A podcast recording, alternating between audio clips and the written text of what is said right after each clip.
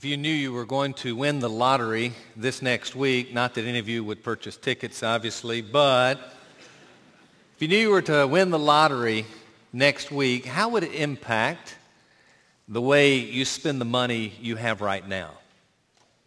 Or if you knew you were to die in six months from right now, how would it impact the way you live between now and that time? Maybe another setting. What if you were watching a ball game of your favorite team, a very important game, and some way, somehow, you were to know with absolute confidence that your team would win? How would it change the way you watch that sporting event? This last week I was in Florida for a conference, and I was using the evening to prepare my message, and uh, I took a break, and I said, I'm going to turn on the television and watch some sports, and I turned on to the old ESPN or ESPN of old uh, reruns and so forth, and what's on but my alma mater, the University of Alabama, in the national championship game of 1993 against Miami. Well, I remember the game well. I knew the outcome.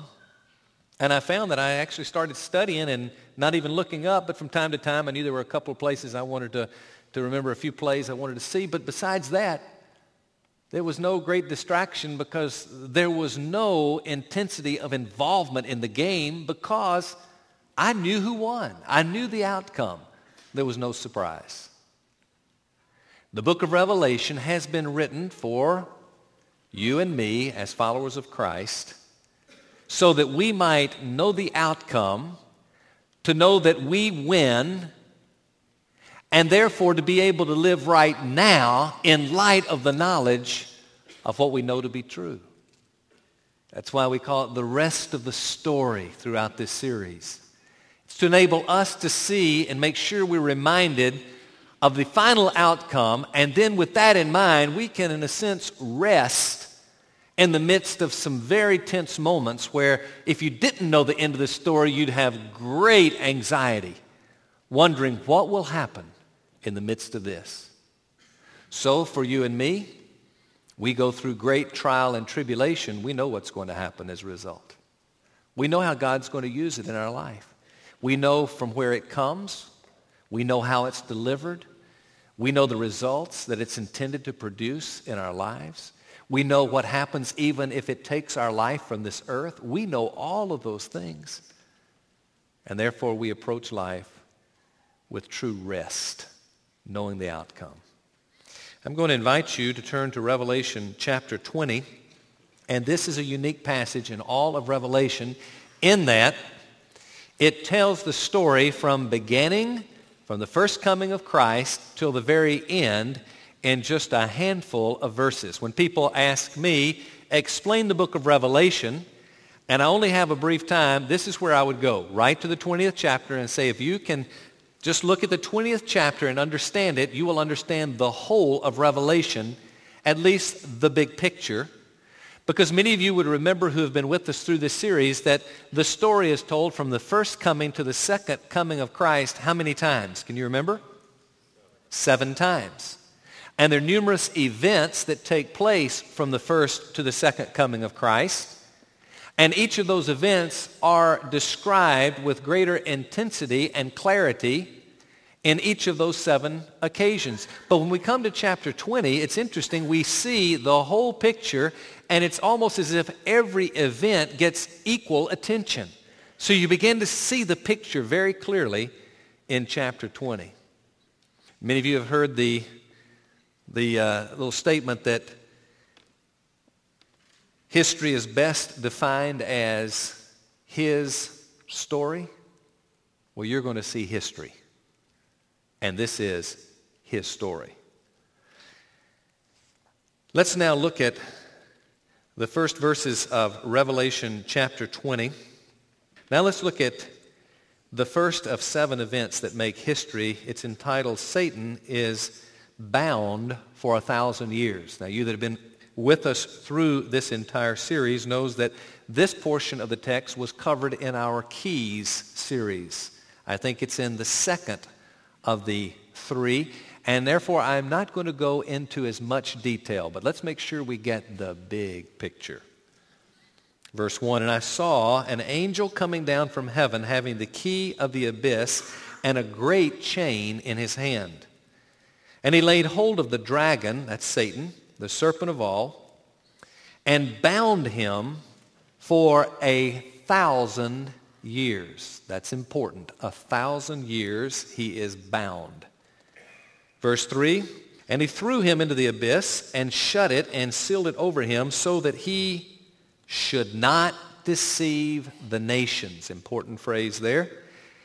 Any longer until the thousand years are completed. After these things, he must be released for a short time. Now, the three issues of importance here is what does it mean? A thousand years. What does it mean that Satan is bound?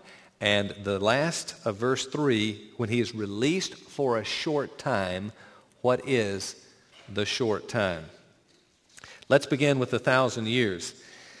Many of you would remember the board that we use here, the electronic board that shows us the uh, two different approaches to how we view the eschatology or the study of the last days. And there is a very modern view that uh, begins by saying after the cross, there's what we call the church age that takes you up to the rapture. And so at this point, Christians are taken to be with the Lord. It's what they would call the first resurrection. Then it's followed by a period of seven years in tribulation that then is followed by a second coming of Christ. And this is where he comes with his angels followed by, and here it is, that thousand year millennium in the Latin, thousand years.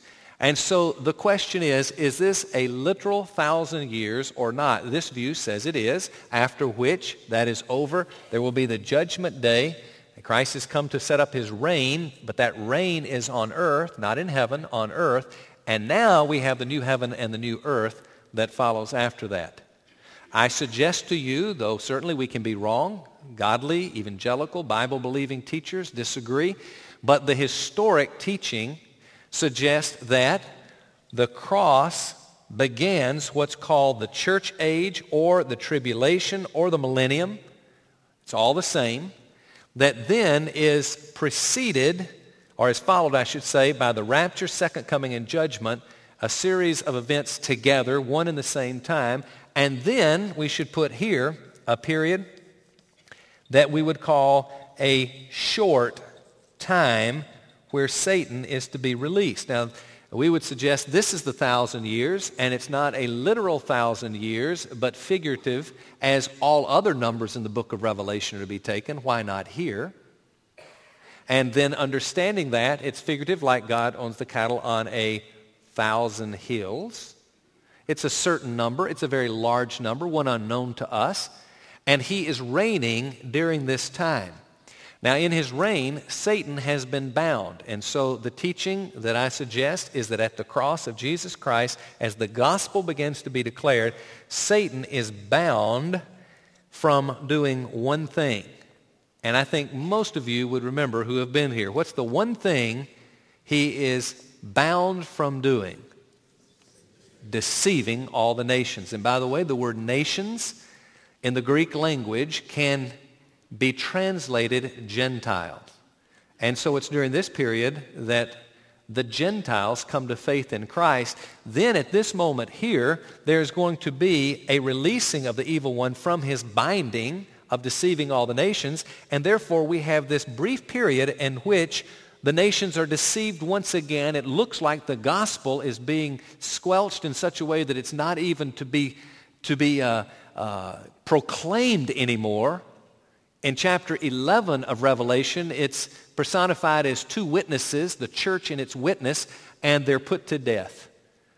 And then right at the end, as they are rejoicing, the lost world is rejoicing over the death of the gospel, the gospel comes to life, and then we have what is here the judgment day or Armageddon at this point.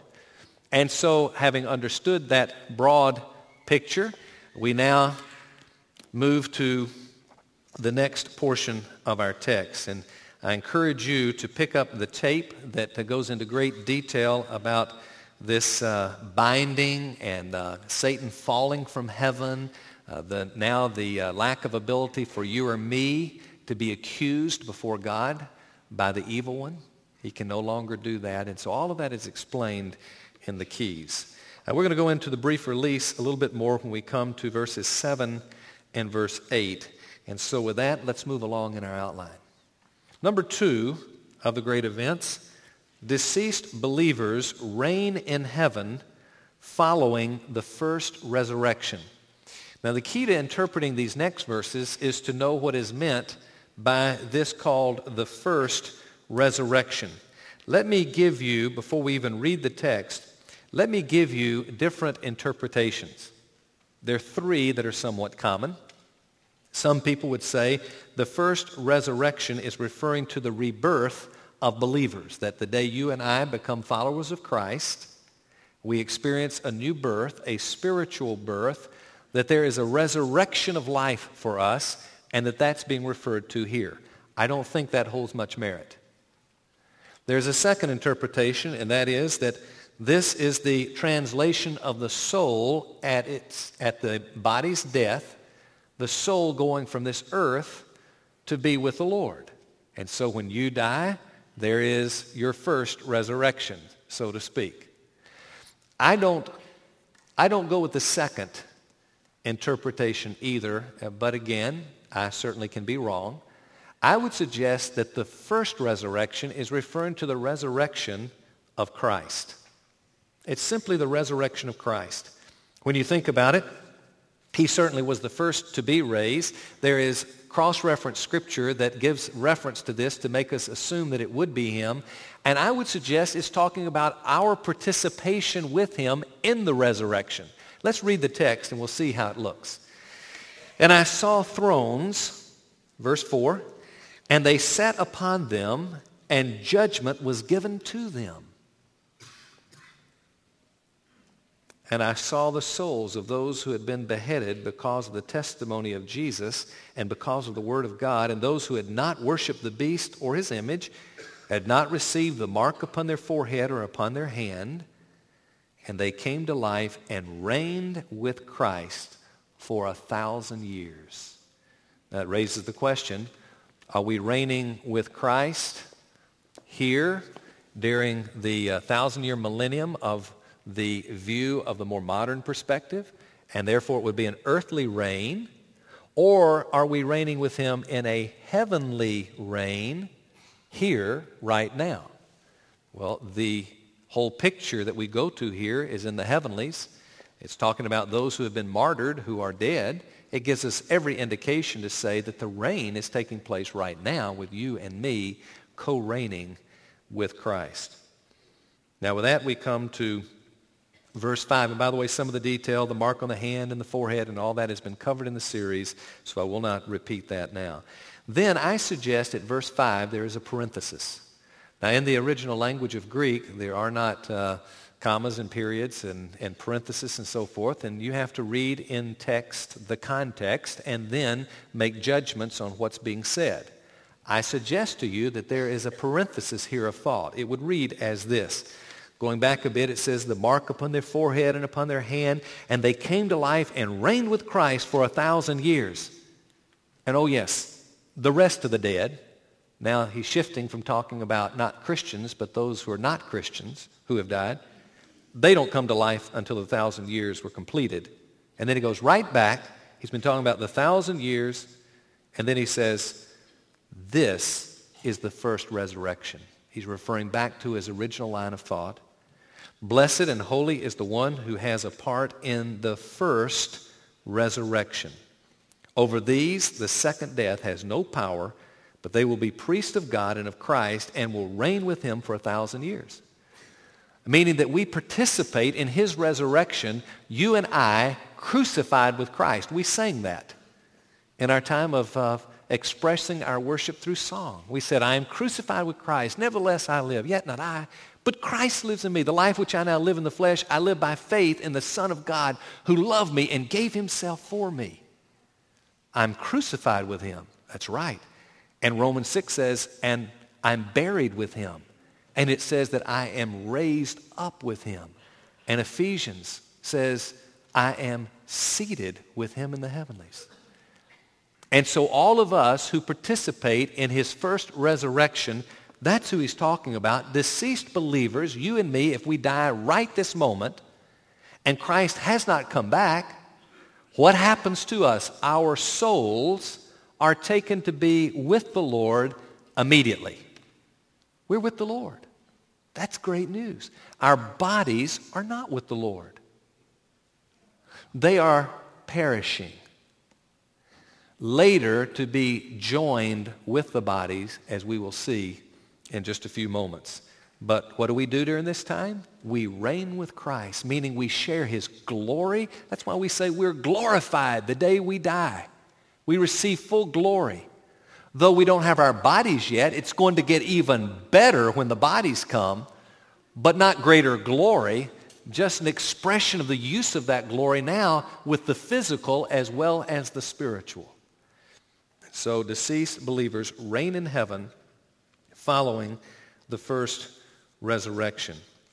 Before we move to the, uh, to the next event, let me suggest this. Three stages of the believer's life, of every believer's life. Stage number one, in this world right now, we're in stage one. Let me tell you how Paul describes it in 2 Corinthians 5. He says, right now we're at home in the body, but we're absent from the Lord. That is, we're not with him face to face, but we're at home in the body.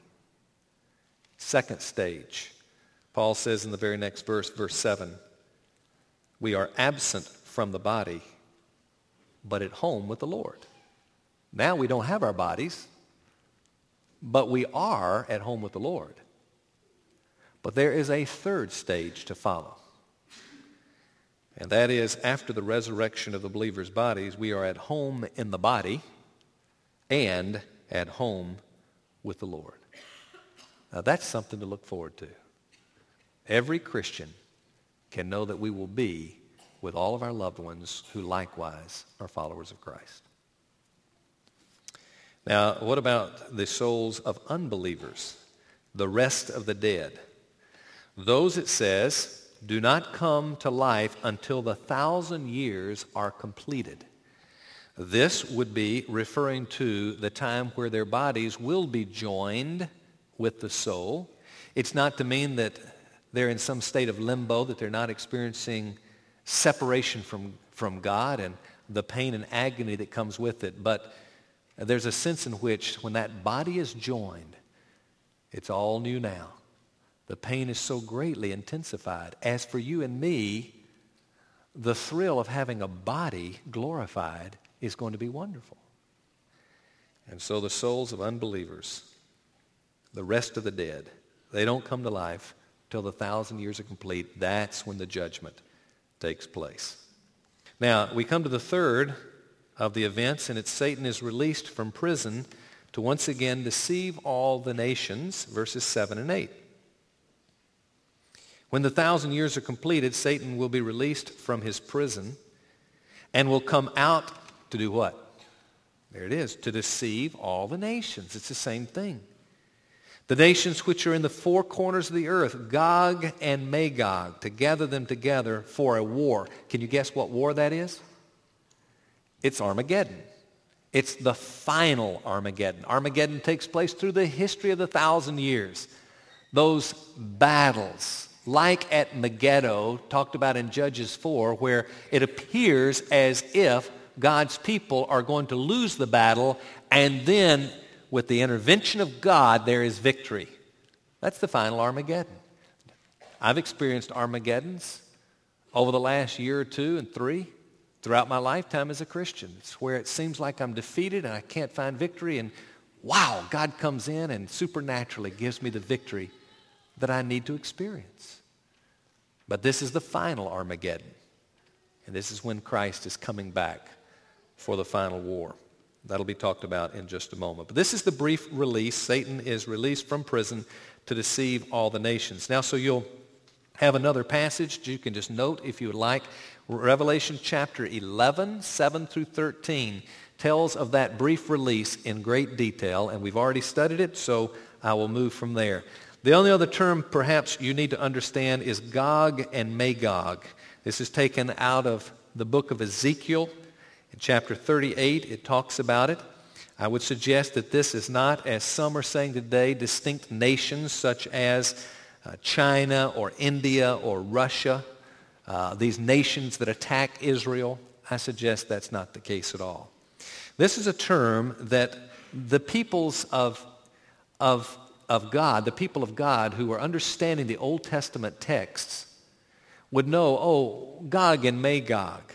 Uh, Gog here is uh, referring to the prince of Magog, which was Syria. And this again is much like Armageddon, where it looks as if there is defeat and God comes in. It's as I used the term earlier, the battle at Waterloo. Uh, we don't refer to our battle at Waterloo as being that literal battle. We're referring to the type of battle that we're personally experiencing in our life.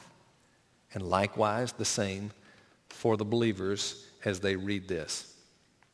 Now we come to the fourth event, and that is Satan is defeated by God at the Battle of Armageddon. This gets the least of the attention. It's only one verse, and it reads as follows. Verse 9. They came up to the broad plain of the earth and surrounded the camp of the saints and the beloved city, and the fire came down from heaven and devoured them. And this, the final Armageddon, the final battle where the believing church is delivered once and forever. That leads to number five, and that would be Satan is eternally tormented in the lake of fire and brimstone. Again, little attention to this, but verse 10 tells us, and the devil who deceived them was thrown into the lake of fire and brimstone, where the beast and the false prophet are also. And they will be tormented day and night forever and ever. When people say, you know, I don't think hell is forever. If there's a hell, I think it's a temporary deal. Nothing in Scripture indicates that at all. Those are called annihilists who believe that, well, there's a hell, but you're just annihilated and then it's all over. We don't, at least we don't see that in Scripture. No reason that we should interpret it that way. And when we read where the beast and the false prophet are also, you'd have to understand last night's message to greatly appreciate it. Last week you would know if you were here that we talked about one of the allies of Satan who was the, the harlot, Babylon the Great. And she is cast into fire and brimstone she's done away with. Then when we come to chapter 19, as we studied last night, we find that the other two allies, the beast and the false prophet, they too are cast into the lake of fire. Now we see Satan is being cast into the lake of fire, and we would read this where the beast and the false prophet are also and say, oh, it must be chronological in this order. One goes, and then the other's staying a while, and then, then he goes, and the next, and the next. No, I think what this is simply saying, this is a vision. Keep that in mind. And it's referring here to the description that's already been given in a previous vision. And they're saying even where we saw in the vision where they fell, but it's all one and the same time. This is when Christ comes back in all of his glory, and the church is raptured to meet with him. And he takes us back to heaven to be with him forever and ever and ever. And the judgment begins at that time. And so at that time, they're all sentenced. And they all are tormented at that moment. That takes us to the sixth event, and that is the rapture and the resurrection of the dead are followed by the white throne judgment verses 11 through 13. And I saw a white throne, him who sat upon it, from whose presence earth and heaven fled away, and no place was found for them. And I saw the dead, the great and the small, standing before the throne, and books were opened. And another book was opened, which is the book of life. And the dead were judged from the things which were written in the books according to their deeds. The sea gave up the dead which were in it the death of Hades gave up the dead which were in them, And they were judged. That means they were all judged, every one of them according to their deeds. Numerous passages, New Testament, 2 Peter 3.10 talks about this, Matthew 25.31, just a number of texts. And note it says the books, not literal books. Don't think there's this huge book that has every name. That's not what he's saying. It's like everything else. It's, it's a vision. It's figurative. But it is referring to the records of life of all peoples. God knows us well. And we're judged according to our deeds. The judgment takes place. And by the way, the books were used to refer uh, to the very same thing out of Daniel chapter 7, verse 10. And that's the terminology that's being used in this vision. I'd like for you to look with me at one other text. If you have your Bibles, it might be fun just to look this one up. John chapter 5, 28 and 29. A quite revealing text, particularly in light of these two views of eschatology that we have been contrasting. Now, I want you to keep in mind, if you go back to our board here, that those that hold to this uh, uh, more modern view would believe that there is a resurrection from the dead here, a rapture, for we're going to be taken up, and then there's going to be another resurrection for the lost after the thousand years are completed. And so really two different resurrections at that time. Now, note the passage in this text in John 5. It says, 28, Do not marvel at this, for an hour is coming in which all, note all, who are in tombs shall hear his voice. And shall come forth those who did the good deeds to a resurrection of life, those who committed evil deeds to a resurrection of judgment. I don't understand how you read that and think they're two resurrections separated by a thousand plus years, the seven years. I don't see how that could work out. But that leads us to the seventh and final event. Those not found in the book of life are eternally punished, while those included in the book are eternally blessed. Verses 14 and 15. And death and Hades were thrown into the lake of fire. This is the second death, the lake of fire. And if anyone's name was not found written in the book of life, he was thrown down into the lake of fire. So death, the separation of soul and body. Hades, the abode of the dead without the body, meaning our dwelling without the physical. Death is the final enemy to be abolished. Paul says the same in 1 Corinthians 15, 26. It's over. The end. And that's why I titled this message, The End.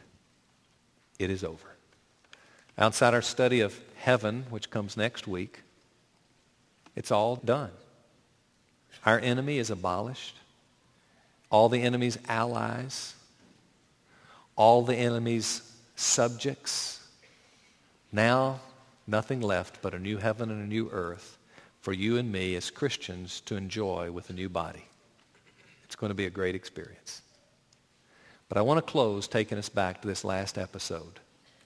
Picture with me. All brought to judgment.